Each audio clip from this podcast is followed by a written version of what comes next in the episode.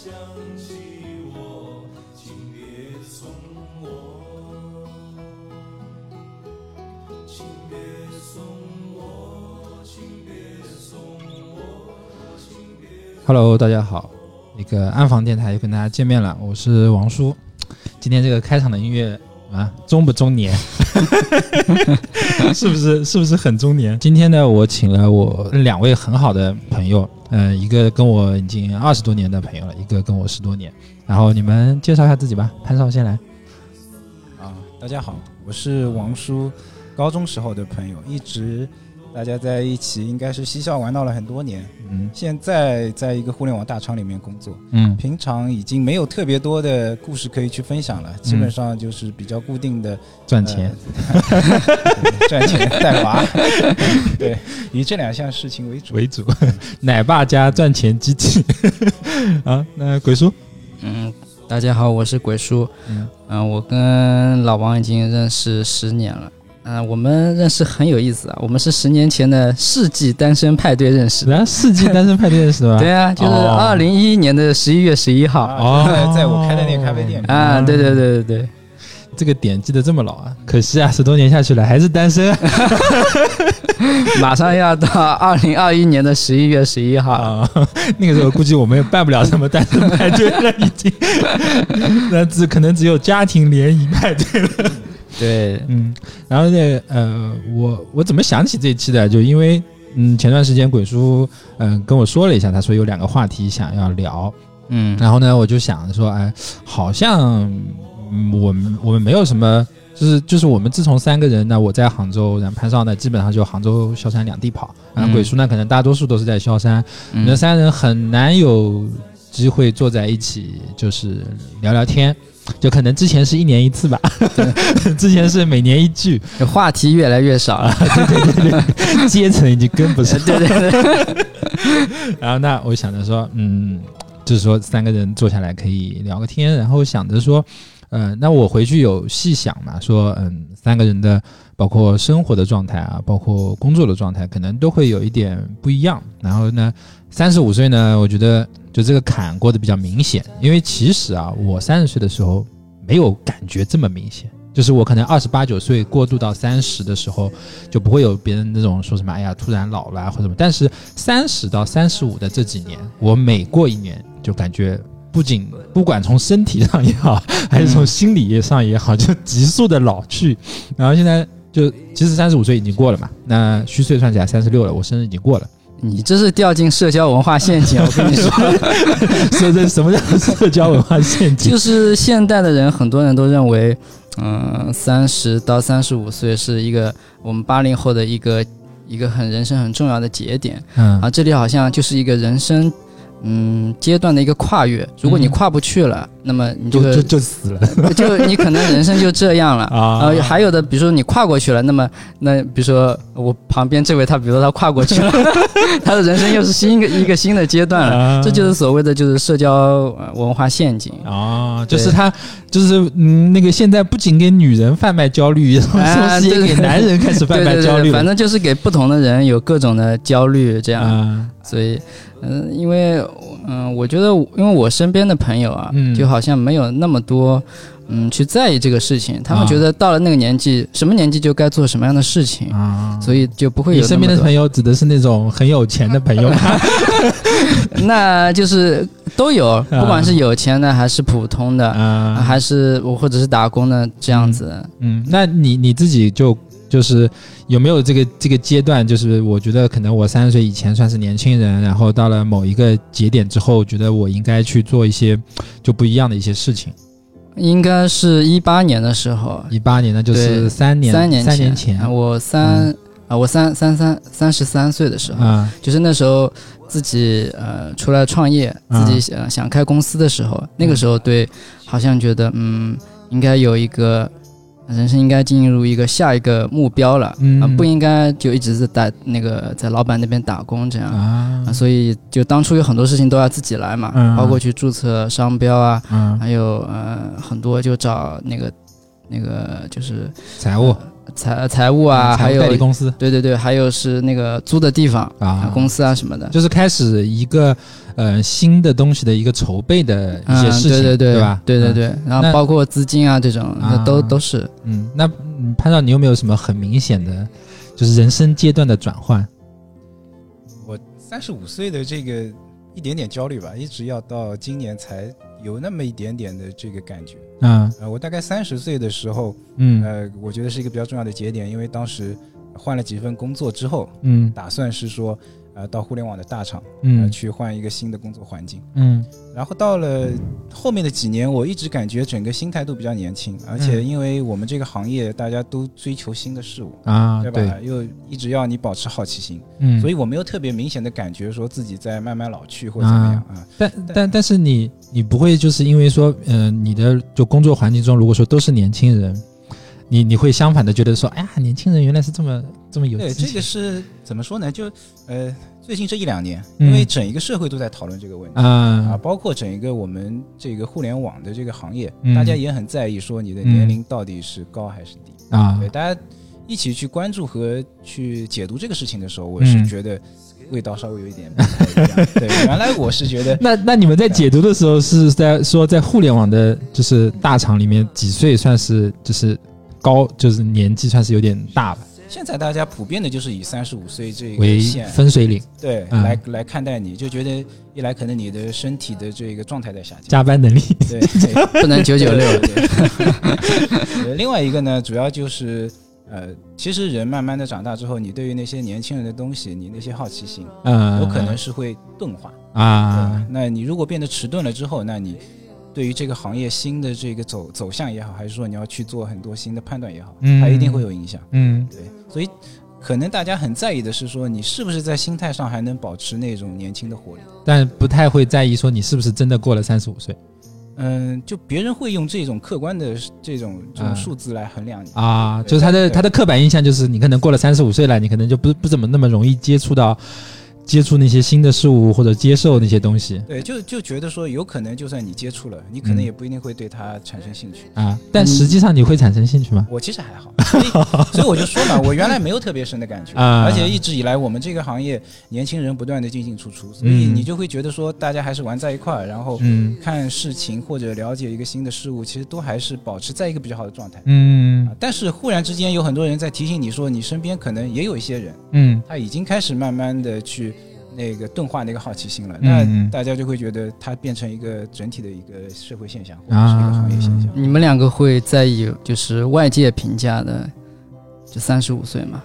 我不介意别人对我评价，嗯。但我很很那该骂，还是要骂。不是，但我很怕的是大家因为这嗯。个事情的界定，比如说影响到对你后面的这个这个工作工作啊。啊安排的对对你的这个嗯成长能力对对你成长历程的一些、嗯一些干扰，嗯这个是一定会有的。嗯对吧对，嗯，但是就是嗯我还好吧，就是我可能会对某一些点特别在意。就比如说你你你说我三十五岁年纪大啦，或者说那我经常说哎年纪大了人家受不了，接接着做不了这些工作。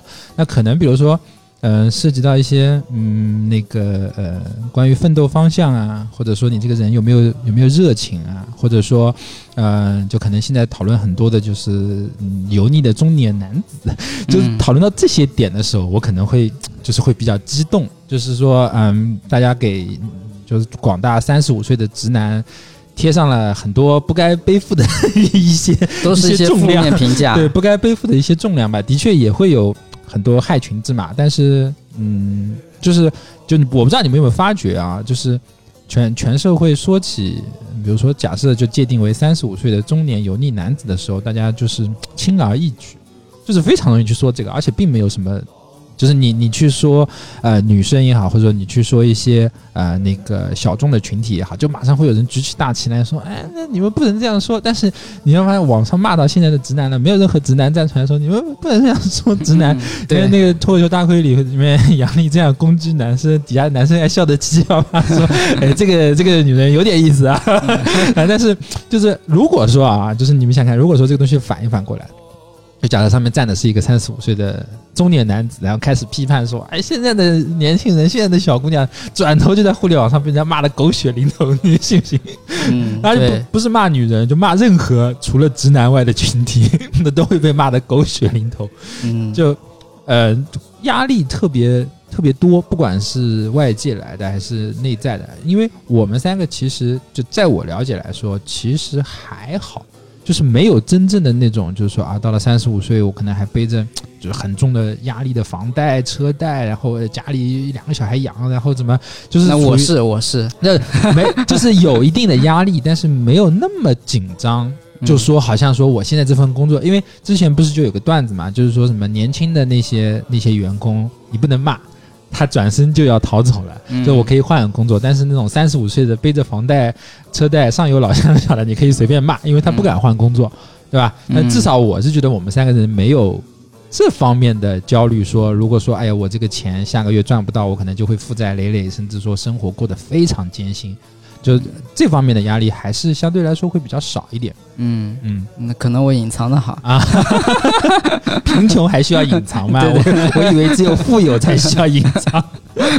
现在贫穷和富有都要隐藏。啊。好的好的，其实我是觉得，而且还嗯这个是很正常的，就是你比原来年轻时候现在要大了十几二十岁了，对吧？那你肯定不会再为了网上的一些简单的言论嗯再去暴跳如雷。嗯嗯那你年轻人，你对对对，就你就去批判他，他肯定会。啊就二十几岁的人，你这样说他，他肯定要嗯。出来反击啊，怎么样？然后，然后这这一届的那个、那个、那个脱口秀大会里面，那个我就忘记是那个 Rock 说的还是谁说的，就是有没有就是嗯、呃潘少可能底下人会比较多啊，因为在大厂里面就可能底下的年轻人会比较多。你有没有看到那种新来的那些人，他比如说在你底下做事，或者说他在跟你共事一件事情的时候，你会有特别的，我好想教这个年轻人做事，就这种感觉，你们会不会有？就是你现在看年轻人做事，你怎么看怎么不顺眼，这种总觉得说我有更好的办法可以教你，就是把这件事情解决掉。你们会不会有这种感觉？潘少可以先说。我我我其实，嗯，大概三年前，嗯我还真的是就是研究过这个问题。当然，我是嗯从工作的角度，嗯，对吧？因为年轻人他的个性相对来讲比较会张扬一些，嗯尤其现在的年轻人，他的各方面的条件都不错。嗯所以呢，我仔细的去想过这个事儿，我觉得，就你换一个角度，嗯你会发现说，我们年轻的时候，上一辈的人对我们也有一些非议，嗯，所以嗯我们活成了自自己讨厌的样子。对，也不是，就我们这一代人可能到了三十五岁，也有三十五岁不一样的这个风景，但嗯。他们这一这一代，我觉得他的物质条件比我们更好，嗯。所以相对来讲呢，从人性本来的这个角度出发，我嗯。其实来这么来看这个问题，就是说，我们可能是属于这个过渡期的这个八零后，嗯，对吧？那你这个生活条件不是属于最顶端的，嗯，但是呢也还过得去，嗯。对吧？你有一定的这个生活压力，但你也没有说特别大的这个嗯这个这个生存的诉求。嗯嗯那另外一块呢，现在的年轻人他们基本上长起来的环境就是完全优渥的物质环境，啊，对所以他的人生追求起点就跟我们不一样。啊，对对对，我觉得这个是一个最根本的点，就在于说我们原来的起点，你按照我们自己的要求去要求他，其实嗯对他也不是特别的公平，啊，对。对吧？嗯他他本来就生活在非常优渥的这个环境嗯之下，我们就需要这种理智的声音，否则就是三个人就痛骂你，就现在的年轻人他妈的是什么玩意儿？所以如果从这个角度来看，我就、嗯。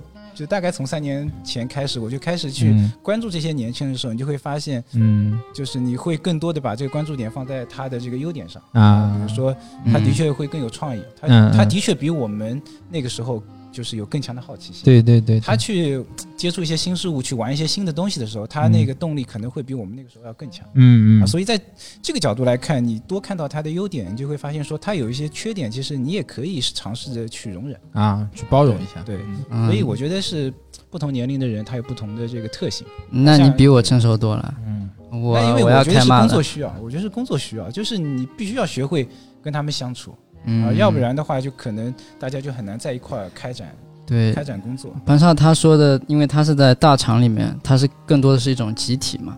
那我自己如果就是公司的话，嗯我没有说去管理下面的人或怎么样，我可能只有，比如说是合伙人的奴役，合伙人的，比如说合伙人的弟弟，然后或者是比我稍微小几岁这样的人，嗯。然后他们有的时候做事情可能效率不高，嗯。嗯，然后速度呢又不快，嗯。嗯，然后以前呢我也做事情可能也有一点拖延什么的，但是嗯。在某一个年龄段的时候，我已经把它改过来了，啊。所以我就特别讲究效率什么的。嗯。所以一旦我发现，嗯，就是我那个，比如说有一个小员工或怎么样，就比如说我和我的弟弟，他有的时候做事漫不经心的，嗯我我要求今天下午五点的时候要把这个东西交给我，对。然后我不去联系他，他就不会联系我，啊。然后我再联系他的时候，他说还没做好。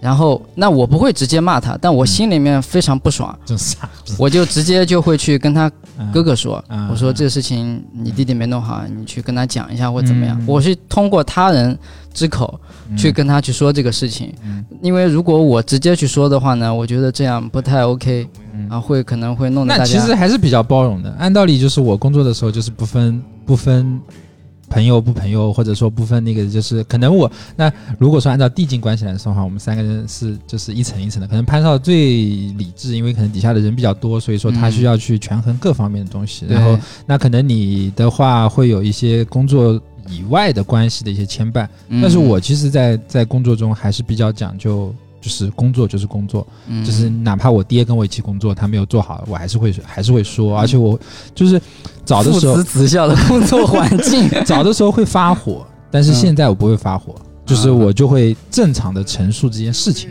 就谁没有做好，就这件事情我必须到什么时候必须要做好。然后如果说你没有做好的话，我可能也会在回来的，就是比如说总结的一些嗯会议上，我可能也会去提我说啊、这次这次我们拍摄，比如说在哪个哪个环节上还是有很多问题的，还是需要改进。就是我就就就现在我能正常的以平和的心态去说出这件事情，哪怕就是人非常愤怒，但是说话还是比较平和。这说明嗯也是你三十五岁是吧？重新重新看到了自己需要需要去控制的一些东西。对对对，就是现在，嗯，就这个点啊，也是我嗯觉得我嗯不能说成熟吧，其实我不太喜欢“成熟”这两个字，因为因为我觉得就是嗯，相对来说，我在我们三个人里面算过得比较漫不经心的一个人，就是可能会比较随性一点，就是我特别怕，就是自己在某一个时间点发觉说，哎呀，我好成熟。然后我就可能会刻意的去去改一下这种东西，因为往往嘛，成熟面呃成熟所反面的东西，它可能就是做事更加稳妥，然后呢，可能也没有什么特别大的冲劲，凡事求稳，然后这么嗯所有的事情都期待着能顺顺利利的完成，然后并不会说，嗯，去尝试，哎，对对，去突破自己啊，或者尝试一些自己全新的一些事物，就会非常少。所以说我我我每就就这几年，我每隔一段时间，我回想到说之前的整个人的状态也好，或者说整个工作的状态也好，如果说太平了，我会刻意的在后面的工作中，就是给自己努力的改进一下，给自己打点鸡血，说让自己冲一下这种感觉。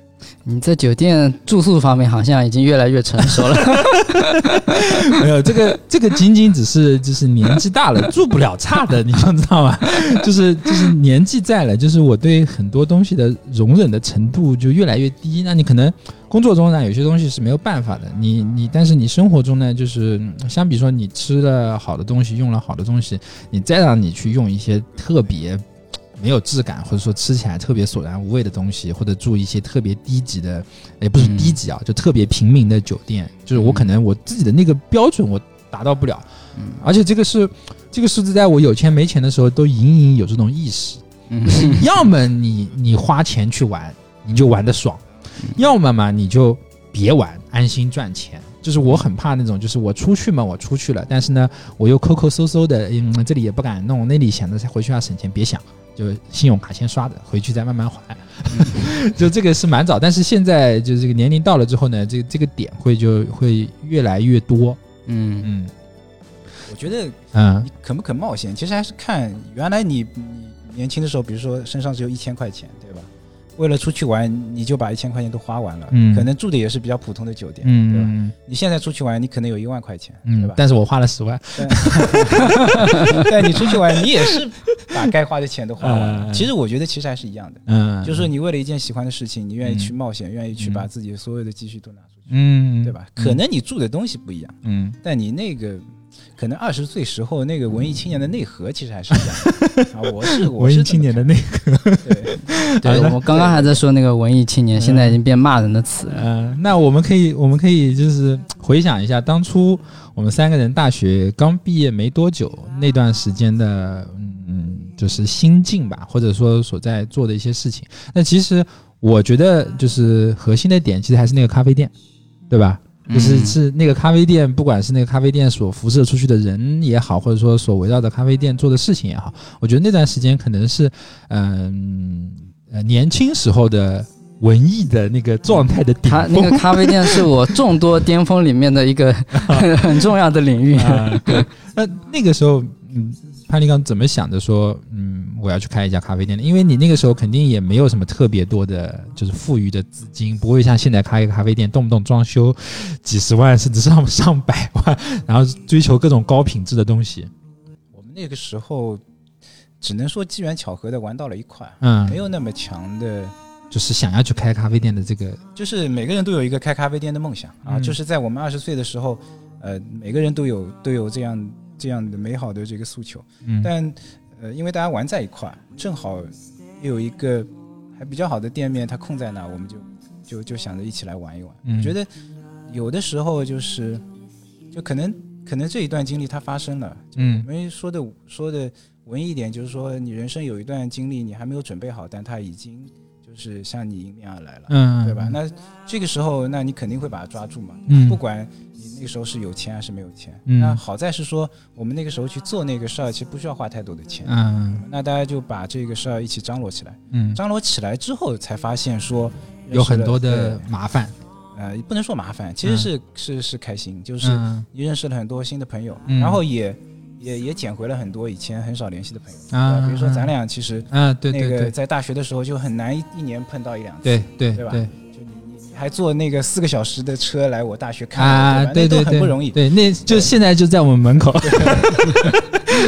那个时候，我跟小新两个人坐了四个多小时公交车，就坐到这个浙对浙工大门口。都很不容易的。但是你你有了这样的一个载体之后，就会发现大家都可以围绕在这个店的边上，嗯一起一起一起谈心，然后嗯再重新去做一些有意思的、嗯有意思的事情。当时你们友谊断层以后，后来是怎么？也没有也没有断层，断层，就是对联系的少。就是有一搭没一搭的去去啊去联系。那跟我然后然后潘立刚也是我那个时候在大学经历感情风波这种大浪淘沙之后唯一剩下的一批朋友。就是我、啊我其实那个黄金般的友谊。这这其实我我我初中高中就因为那个时候都是孩子王，就是身边的朋友都很多很多，然后就嗯基本上全年级的人都会认识我，甚至高年级的低年级都会认识我，然后就有很多很多朋友。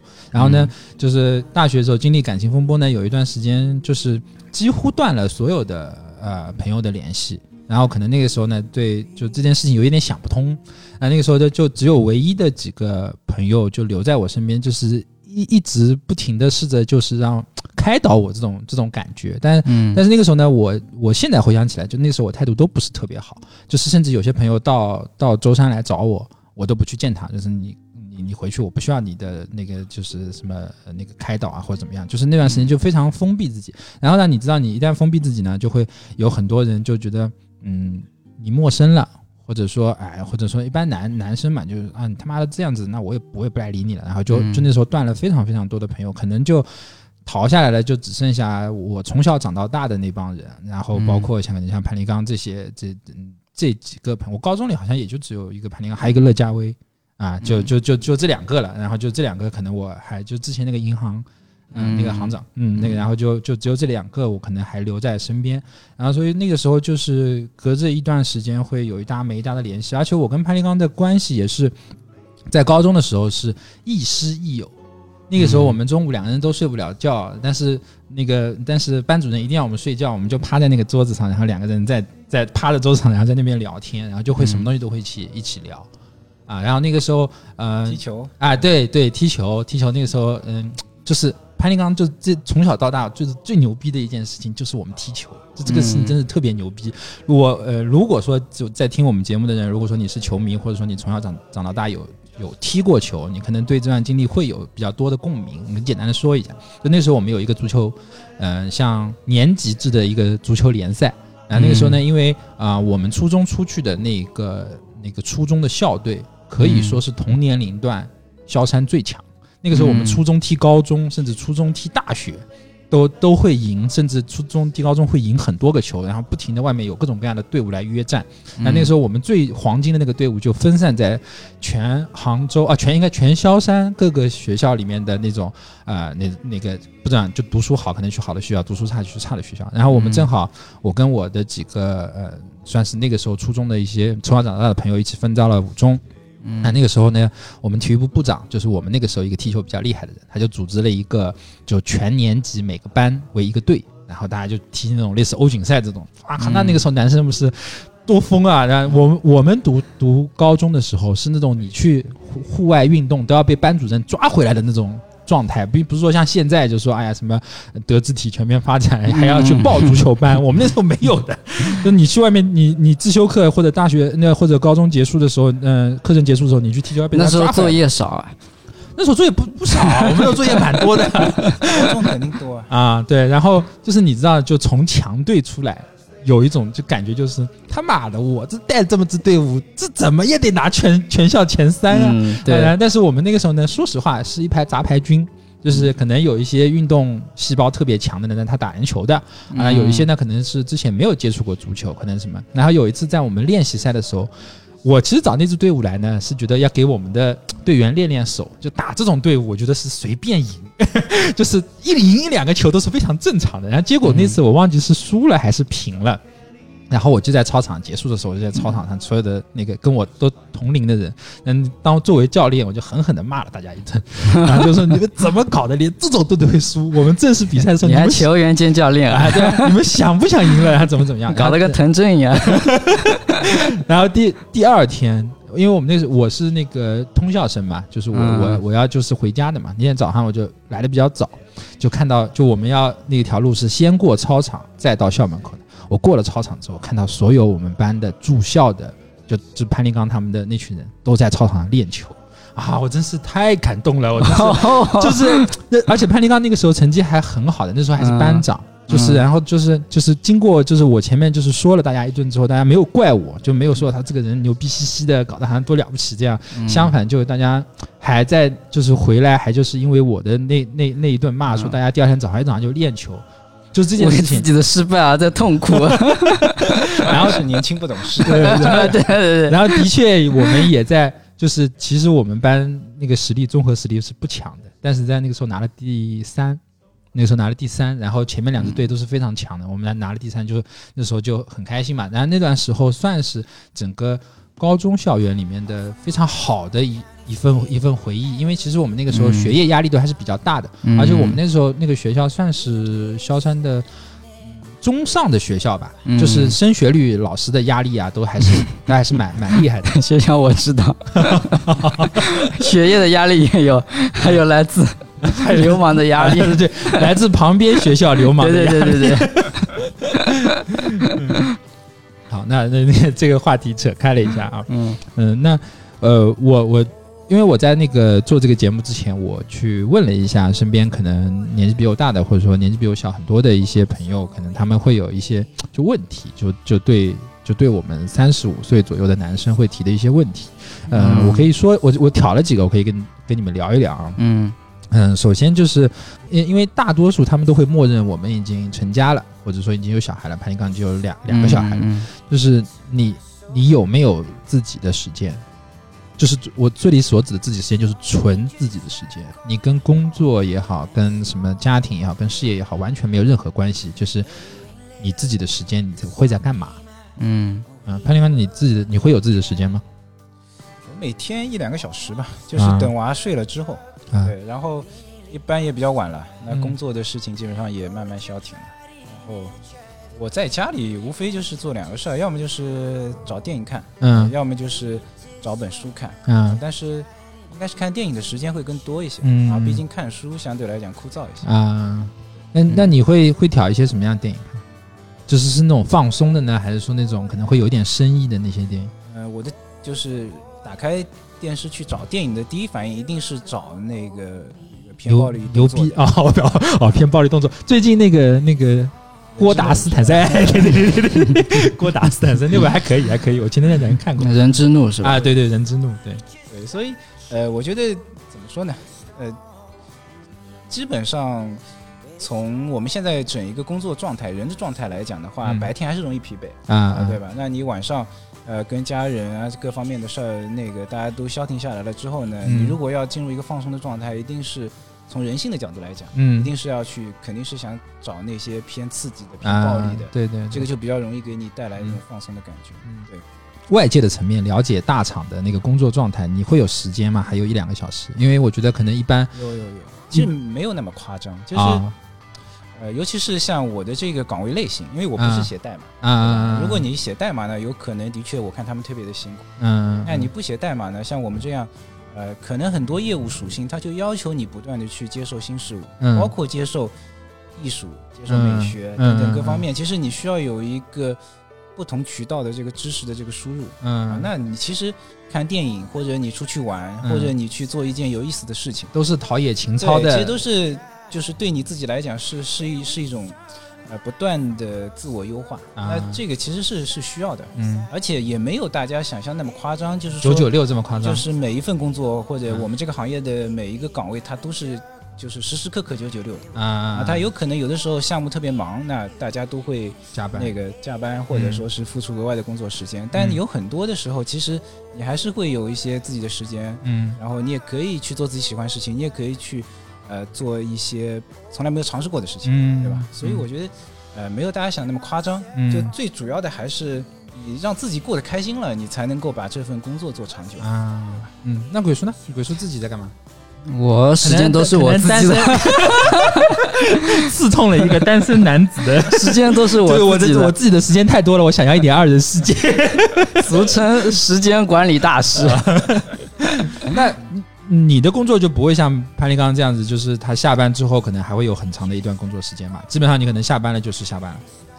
对我下班了就是下班了，嗯就是可能早下班或者晚下班。啊，但是一般可能就六七点、七八点那个时间点，可能都已经结束一天的工作了对，啊一般的话是六点半，啊六点半就结束了，然后就到家这样。嗯、如果稍微迟一点的话，九点、九点半这样。嗯，那啊那你平常会会干嘛呢？就晚上晚上的时间如果是工作日的话，早一点回来，那我可能会健身一下，啊，因为我我自己有剪那种搜了那种视频，啊。就是可以健身的那种，对，嗯。差不多，比如说一个半小时这种。嗯，然后嗯，健身完了以后，然后我就洗漱，洗完漱以后，我也会看看电影。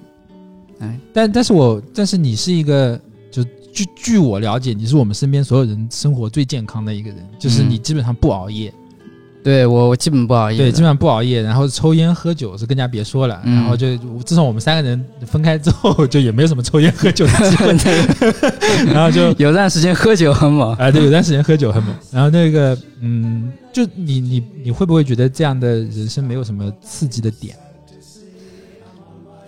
我你可能对刺激这件事情我认真想过这个问题，那么啊，就其实有我评价自己啊，这一点有点惰性。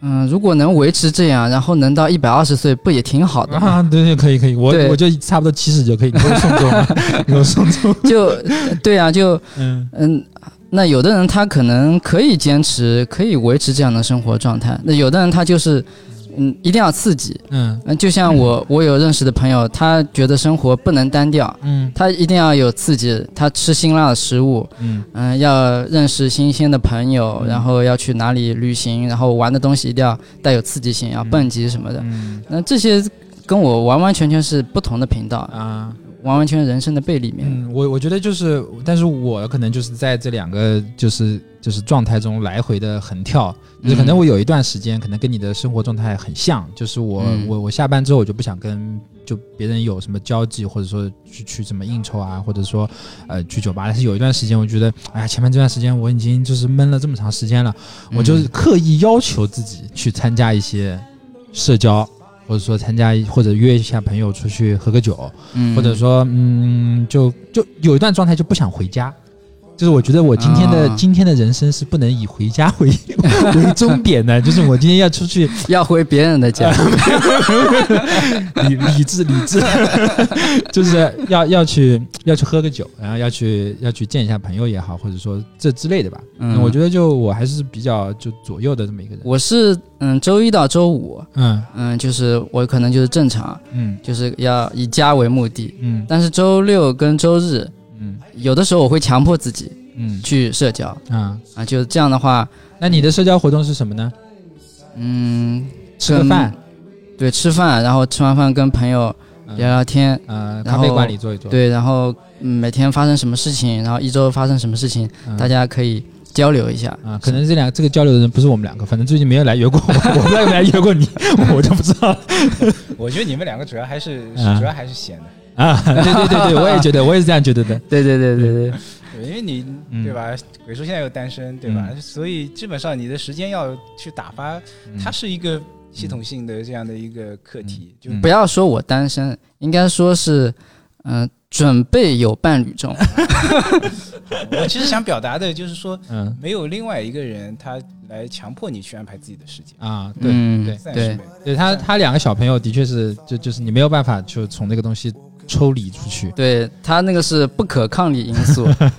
就他这种嗯呃，像我我这样的状态就会不一样一些，嗯因为嗯比如比如说有孩子了之后，那孩子睡下了，对吧？嗯其实是你自己的时间，嗯，但你也不会想着说我这个时候我要出去，我去，对嗯吧？对你去喝一杯，那它就是一个很大的一个事情了，对嗯，吧？但你如果待在家里，那你就会觉得这个情调还是还是差那么一点，我给你换个说法，就是说，突然脱离这种没有其他人管束你的时间，叫自我放逐。就如果能放逐到到到倒也还行，关键也没什么东西可以放逐。本来要去新疆的吧，不现在只能回来了。那那那那也不会说你嗯。你特别去去后悔，或者说是是懊恼这个事情，对。嗯嗯。那就还是看你的自己的选择。你喜欢跟人家在一块，那嗯。那就待在一块。嗯嗯，那我我问一个，就是你可以不回答的问题，就是你你会不会有就是就是有某一刻时间就特别烦这个状态，就特别烦我这个身份，就比如说我是两个孩子的爸爸，然后我回到家了，我工作了一天，我他妈还要对两个 小朋友，就是我不会有吗？我没有烦我自己，你可以跟我眨眨眼。睛。你问了我不敢不敢问的问题，我觉得不，嗯。我觉得就是，其实我们换一个角度来看啊，嗯就是嗯。他不是说今天我特别去烦自己这个这个状态或者这个身份嗯。啊，因为那个有了孩子之后，然后你跟家人在一块儿，包括那个跟我老婆在一块儿相处，其实是一个还比较快乐的这样的一个过程。嗯那呃，如果你觉得说有很多的这个人生状态或者一些事情他还达不到，嗯，其实他的核心问题，我个人总结还是因为穷。啊他，不是因为自己，对不是因为别人。对他，他不是你这个身份的问题，啊对吧？是嗯是是是你还不够好啊！对对我。是我是这么来看呃的。假假设就是你有，比如说我有个四五个保姆啊什么的，根本就不用愁这个事情，嗯所以就很多时候的话，你这样来看，那就想我就释然了。对我好好的再再再努力一下，啊对吧？嗯那可能那个几年之后，或者说是等小孩子稍微大一点，嗯对吧？嗯一切都按照更好的这个轨道来运行的时候，你就有更好的嗯这个生活的这些自我实现的这些保障。嗯嗯，那呃，我还有问题要问问潘阳，就是你你第一个孩子是是在自己准备好的情况下，就是有一个就非常完整的心理，也不能不能说心理建设啊，至少是有一个准备，呃，生的呢，还是说他他只是一个嗯偏偶然的一个事件？是做好了准备，但嗯，嗯，他真的来的时候，还是手足无措？不能说手足无措，就是嗯。你还是会觉得，呃，自己还比较稚嫩。啊，就是但我觉得可能，呃，每一个人他刚要做爸爸的时候，都会有这样的感觉，嗯，就是你你觉得自己是呃准备他的到来了，嗯但是他真的要来的时候，你会发现自己的这个嗯。大男孩的很多的这个这个内心其实还没有还没有剥去的，啊，就你需要一个跟他相处的这个过程，你才嗯会自己慢慢的长大。我就就从从一个大男孩的身份转移到一个爸爸的一个对一个身份。对我，所以我我刚刚就是那个知道我老婆怀孕的时候，我那个时候呃觉得自己还没有完全长大，我个人觉得，嗯所以还是会倾向于咱们一起出来出来喝个酒，啊，对吧？我们我们只是我们只是你发泄的福啊，我们只是你发泄的对象。所以就是你还没有学会怎么、嗯怎么去跟自己的这个新的身份来相处。嗯但、嗯但是呢，你也会觉得那是你自己比较一个自然的状态。啊，但慢慢的，等你适应了自己这个身份角色之后，你你更喜欢去跟小孩子相处了，嗯那你也会觉得那很自然，啊，也没有说我今天非得要为了自己出去跟朋友喝酒，对吧？嗯那我今天就把孩子放一边了，其嗯实也不会，就是嗯这个过程，它可能就是大家互相相处，然后不断的去把这个矛盾修复掉的这样一个过程。，嗯那那你你怎么想的？说我要生第二个孩子？因为当时觉得家里不够热闹，真的吗？那你会不会过两天房子越来越大的时候，我家里还不够热闹，我要生第三个孩子？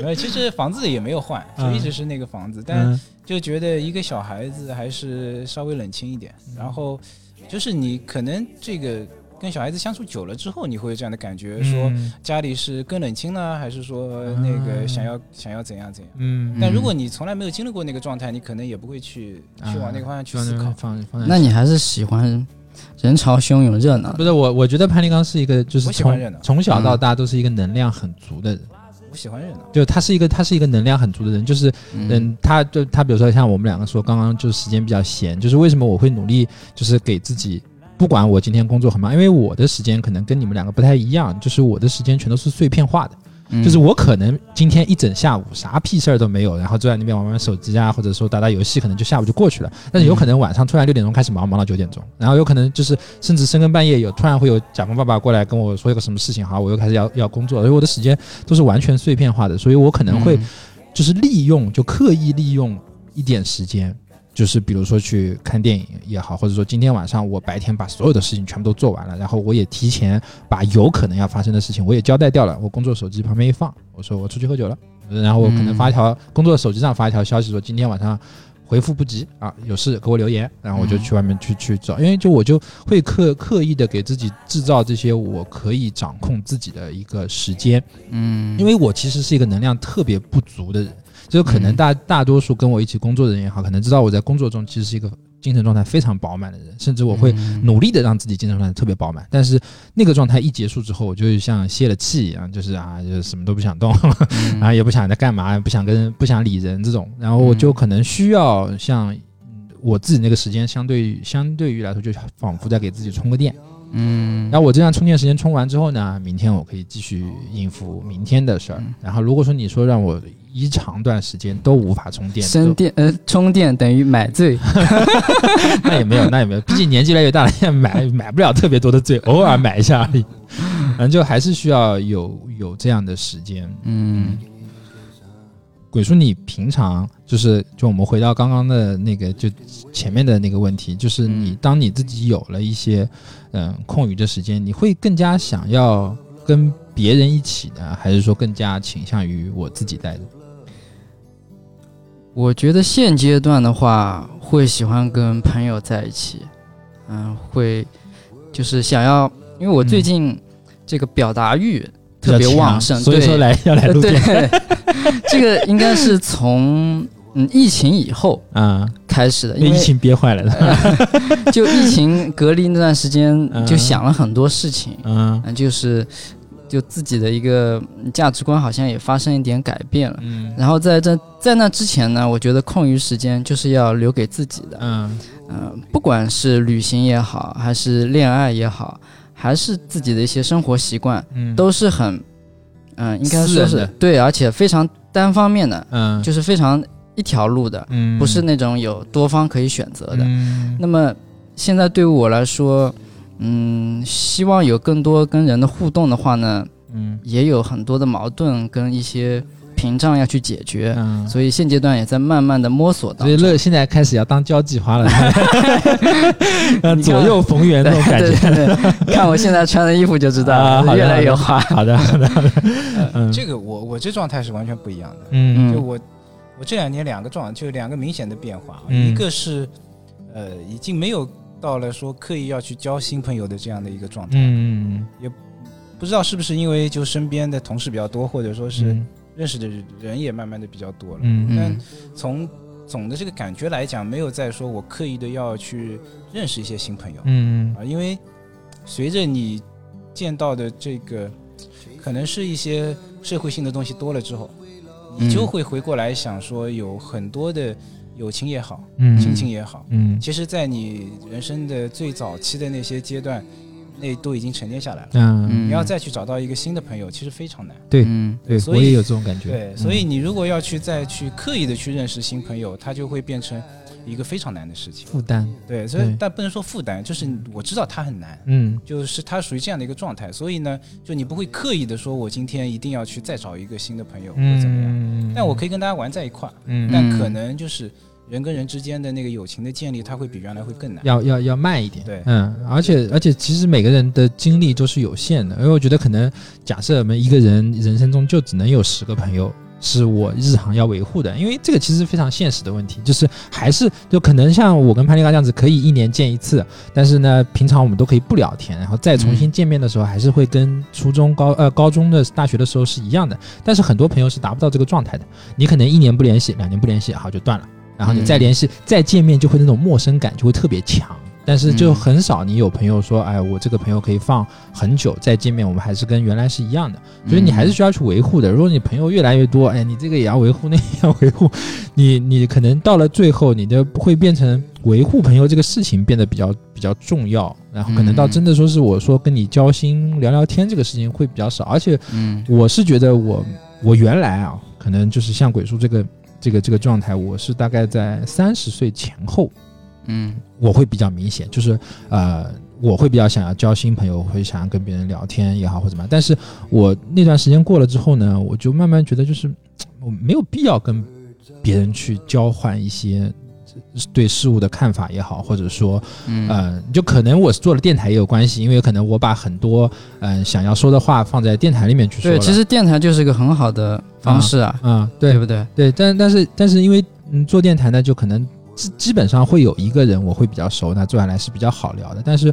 如果说你说一些新朋友，比如说今天我去了一个啊、好多新陌生面孔的一个嗯酒局也好，饭局也好，可能我就真的很难说变回了我像在我很好的朋友面前一个开心果，跟大家一起嘻嘻哈哈，就我可能会比较、会比会比较那个社恐啊，社社交恐惧 对，我可能会比较社恐一点，然后可能就会在角落，希望大家都不要来注意到我那种那种感觉。哎，这点我我就有明显的变化。我一上去就哎，姐妹们，我们嗨起来！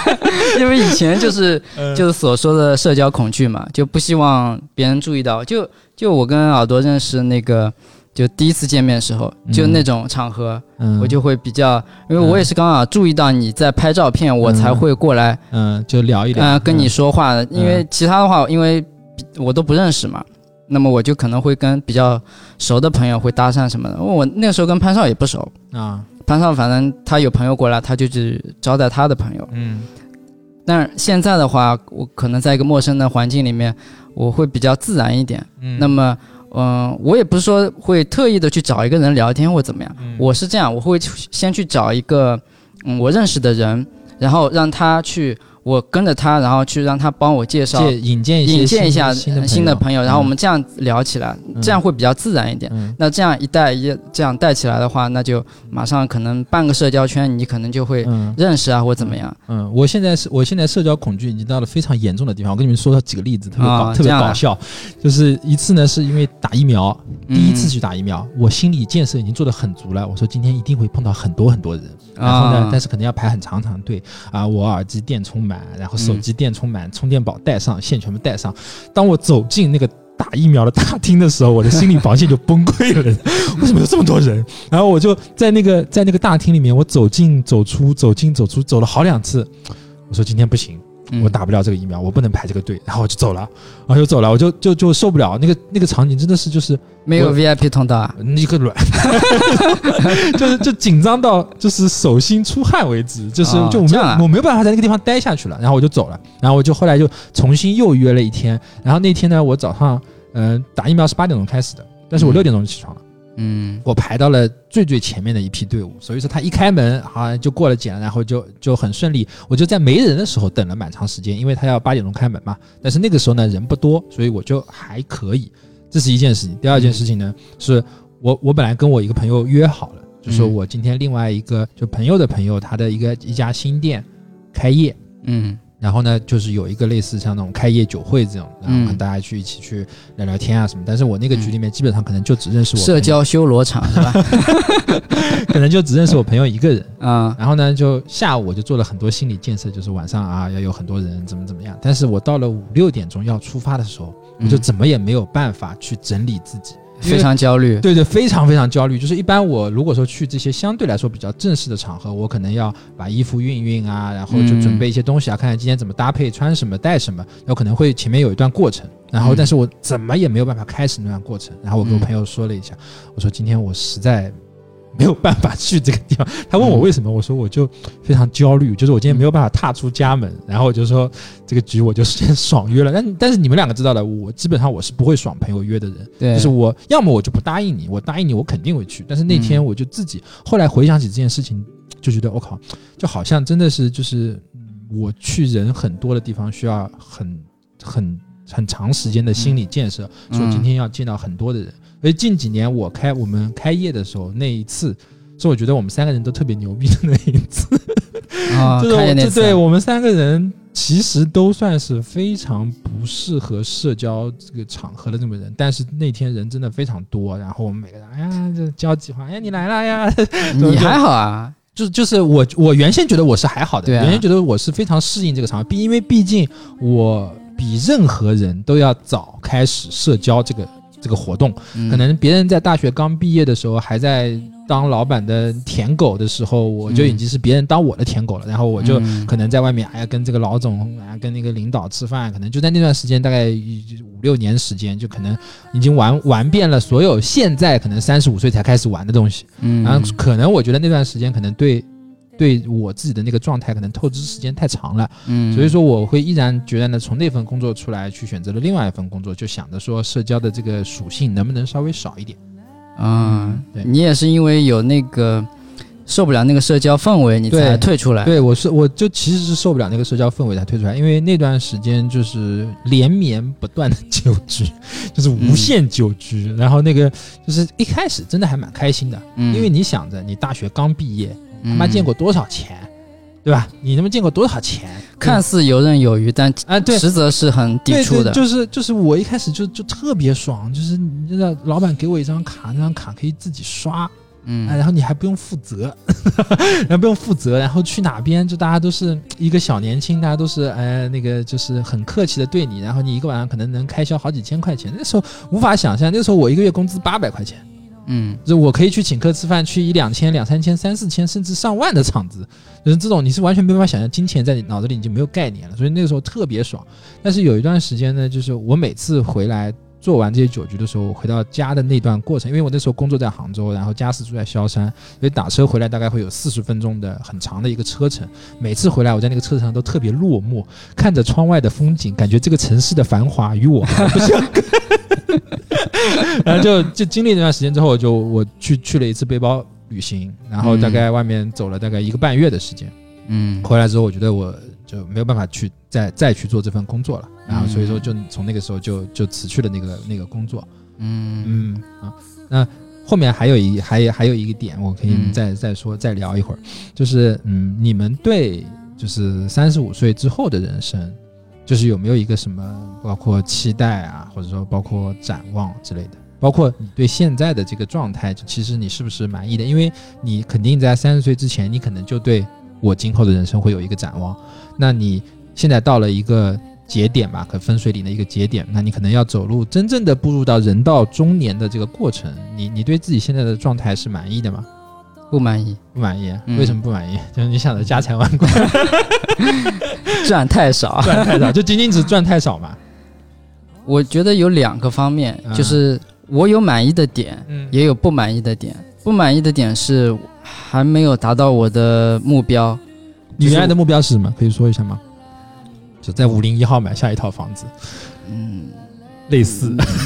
那倒没有，嗯就是可以支配自己的时间吧。啊啊，不管就是时间是最贵的，嗯但是你要用什么什么东西去支配、去支付你的时间呢？嗯那可能唯有其他的一些嗯物质的东西去支付它了，嗯包括你要去去旅行，还要去哪里，嗯、去做一个什么事情。嗯。就像你说的那个打疫苗，或者说我们嗯去医院排队什么的，嗯，哪一天如果你自己得了一个什么病，嗯。然后你要一个很好的医生帮你看，然后你要 VIP 通道，这全都是时间，嗯全都是金钱。嗯。那这个时候只有权力外加的东西来帮助嗯。你，来扶持你，才能就是战胜这个问题嘛。嗯广大的听众不要相信这些邪恶的言论，中国社会还是很公平的。就呃，反正反正就那样啊。这是第一点嘛。来对对对。第二点，第二点就是满意的是，就嗯现阶段，我觉得，嗯，从大学毕业以后一直到现在，嗯嗯，就自己的生活状态，还有自己的审美，嗯嗯，自己喜欢的人，嗯嗯，各个方面，我觉得没有遗憾，啊都都挺好。嗯，我希望能够维持下去嗯，但同时又有钱啊。对，有钱是最重要啊，的有。钱就是有没有朋友其实无所谓。有钱了不自然有朋友。对对对对对。而且是要有钱的朋友。啊，好的，好的，我努力啊，我努力，我不能拖你朋友的这个平均平均水平。那那潘少呢？你你对自己现在的状态，就是生活也好，包括自己也好，这是满意吗？我没有不满意啊，嗯呃，不能说特别的完美，嗯但我觉得说没有不满意。嗯呃，从那个我自己本身的这个体感来讲呢，就是呃有一点点累，但是呢，觉得也比较开心，嗯所以这样的，嗯因为。呃，像鬼叔说的，因为大家时间都比较有限，嗯对吧？那你要在有限时间里面想去做很多自己的事情，其实现在能力还不到。啊我个人是觉得，就大家虽然说三十五岁是一个比较容易焦虑的一个坎，嗯那可能就在于说你的财富积累或者你的个人积累，它还没有到最巅峰的时候。但是呢，你所要去背负的压力，或者说你要承承担的责任，其实都已经到位了，对对吧？对那在这种情况之下，你就会觉得说，三十五这个这个这个年纪吧，嗯它是一个非常重要的一个门槛。嗯但可能我的判断是说，只要你还比较积极的话，那这个其实时间一定会过去。嗯。这个阶段过去之后，那应该还是会有一些更多的你自己的新的期待，或者你可以去去展望的一些东西。对，嗯对。那你要说后面我有什么计划，我没有没有特别高大上的计划。啊、嗯我大概。原来给自己在接下去的这个时间里想，可能就是想做两个事儿，嗯。一个呢就是慢慢养一个写作的习惯，啊。啊，对，因为那个我们其实年二十岁的时候还写博客，对对对对，但那个那那个时候我们还经常 QQ 空间互踩，那个呢主要还是属于青春期的躁动，就是对对对对你其实也嗯。呃不懂所谓的写作的套路，你其实也不知道真正的艺术输出，或者说是呃人生感悟的输出，嗯。或者说是一些。呃，专业知识的输出，嗯。它应该是用什么方式来呈现的，嗯。对吧？嗯？它更多的是一种青春的表达。嗯。那可能现在呢，我想要去呃做的这个，更多的是基于我自己的阅读，嗯对吧？我我经历过这些事情，嗯。那我想养成这个习惯，也不是说将来它能够让我变成一个作家，嗯，而是说有这个机会，我可以去把自己做过的一些事情，慢慢的用文字的方式沉淀下来。嗯啊，那我觉得就比较有有一种新的输出的一个手段，对对就可能跟摄影啊、跟画画其实一样的。有点类似啊就是可能嗯就是它是一种怎么说呢？就你自己静下来的时候，可以自己跟自己简单对话一下。啊啊，我觉得是、嗯。是这个效果。那嗯。可能随着这个过程，那呃，它慢慢的又能够帮到你，不断的去嗯。更好的认识自己，自然后去去消化你学到的东西。嗯。啊，所以我觉得这个习惯，其实我原来没有看得那么重。啊。啊，但、嗯。但它变得越来越重要，这是我呃最近一直意识到我接下去要去培养的一个习惯。嗯。那另外呢，我想做的一个事情，嗯，那做一个事情呢，就是。因为我觉得现在想开一家咖啡店。不是不一定是咖啡店啊，嗯就是说我我其实观察到的一个社会现象，就是说，呃，随着其实祖国越来越强大，嗯那大家的生活水平也越来越好，嗯慢慢的这个文化自信其实也不断的建立起来。嗯嗯那比如说像像什么中国李宁啊，嗯，对吧？？像我们看到奥运会的这些精彩的过程，对就大家今天去认识一个人，或者说去评判一个人，不再看他是不是拿了金牌，嗯。对吧？所以这种文化自信逐渐崛起了之后呢，我觉得中国风嗯，它一定会是一个新的潮流。的趋势，所以我很想去做一件事情，不管是一个创业项目还是什么也好，嗯，能够跟它结合在一起。就跟跟我们祖国自己的对，东西，包括对，有可能比如说你的那个摄影师的这个、嗯这个这个这个运营当中，也可以去嗯，去用到这个元素，嗯或者说去去去走出其中的一个路子。开家中国风的咖啡馆，呃，也不是不可以，就是它可能有很多种载体可以去做。嗯那嗯开咖啡店呢，呃，它有可能是因为我原来熟悉和擅长的东西。那嗯很多时候我其实怕的是说我有惯性思维。嗯，当我想到一个 idea 的，或者说我看到一个现象的时候，我会习惯性的把它跟我熟悉的东西结合在一起。啊，对，嗯。但有可能这个惯性思维就会影响到它本身可以去找到更好的一个发展的方向。对对对对，所以我是观察到了这种文化自信提升之后，一定会有一个新的一个，你可以把它理解为是一个市场的商机也好，嗯。还是说是一个社新的社会现象也好。那在这个背后，他一定可以做出一件有意思的事情。嗯那这个有意思的事情，可能以前尝试的人就很少。啊，嗯对，那我觉得如果以前大家做的很少，然后你又去做了，嗯对吧？那你就会变成可能会做出一个非常厉害的一个事情。嗯嗯，那那这这些年，我觉得一个是周杰伦大家对大家影响很好，嗯，他嗯他每一年都会有他的中国他他的风音对他专，辑一定会有中国风的音乐。嗯另外一个呢，是因为周周杰伦其实最近因为很多年没有发专辑了，嗯，但是我们看就是包括我看街舞类的一些节目，嗯。像张艺兴啊等等，就嗯，他会去刻意的去把中国风的元素，会把它进行传播也好，还是说嗯。去、去去进行他是通过他自。己的对中国风的理解，所以我觉得它应该是一个比较有意思的文化方向。嗯。然后我们可能年轻的时候想做一个文艺青年，嗯，对吧？但那个时代可能已经过去了，嗯，对？吧？像刚刚鬼叔说的，可能文艺青年已经变成一个骂人的词了。嗯但是你还是可以去做一些文艺的事情嗯，它是跟文化相关的，或者是跟一个新事物相关的。那我觉得这个方向可能后面，呃，有机会的话，其实我想试一试。嗯嗯，现在最主要的还是可能赚就是，对对不对？不能说赚钱吧，就是你要做那个事儿，可能对，肯定需要钱吧，需要一些钱，对对对对。嗯但现在在在做准备，现在只能说是一个做准备的过程。嗯，做一个出做一个雏形出来。其实像我们电台一样，就最早可能开头只是说，啊、我们三个 boss 经常会一起聊天，但大家觉得说我们聊天可能还。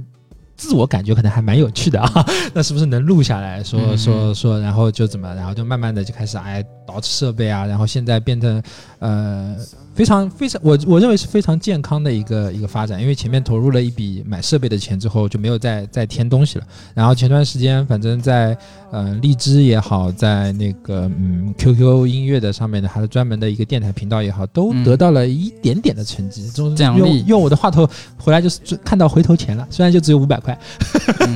拿了一个什么嗯那个什么新兴电台 Top 三十嗯，啊，然后就是电台就是那个电台的奖励机制。啊、，对对对，电台奖励机制嘛，可能嗯。根据你的那个播放量啊，或者说根据你的嗯。更新频率啊也好，它就会有一点回馈。但至少我觉得，呃，这件事情是是顺畅在在走的，我就觉得还是蛮好的。嗯。然后也也就顺到我自己这边来说，就是我觉得就是我前面三十三十五年做的事情是每一件事情我想到了嗯。就能去做，嗯。而且我去做了，我就能把它做的至少我自己看来是觉得还是那么像模像样的一回事情。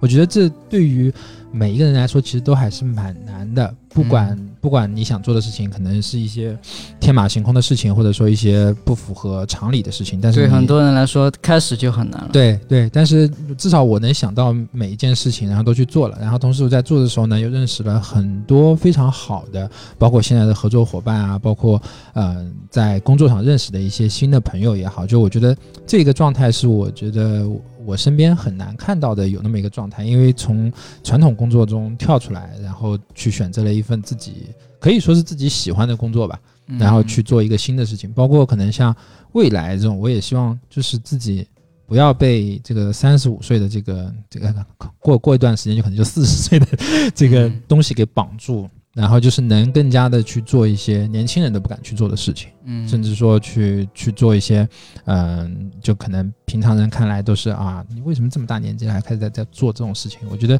这种热情吧，我觉得是比较会快的消磨掉很多人的，就是可能大多数人可能就顺，嗯，就是比较顺其自然的接受。人生就这样。哎，对。对，就就普通就继续这样的，但是我还是希望去去做一点不一样的一点事情。要说真的有什么焦虑，我就是比较不喜欢这句话嘛，就是说，包括面对什么人，他对你的一句评价，什么你人生可能就这样了，嗯，这是我最不喜欢听的一句话。嗯嗯，但是但是如果说有钱的话，就人生就这样吧。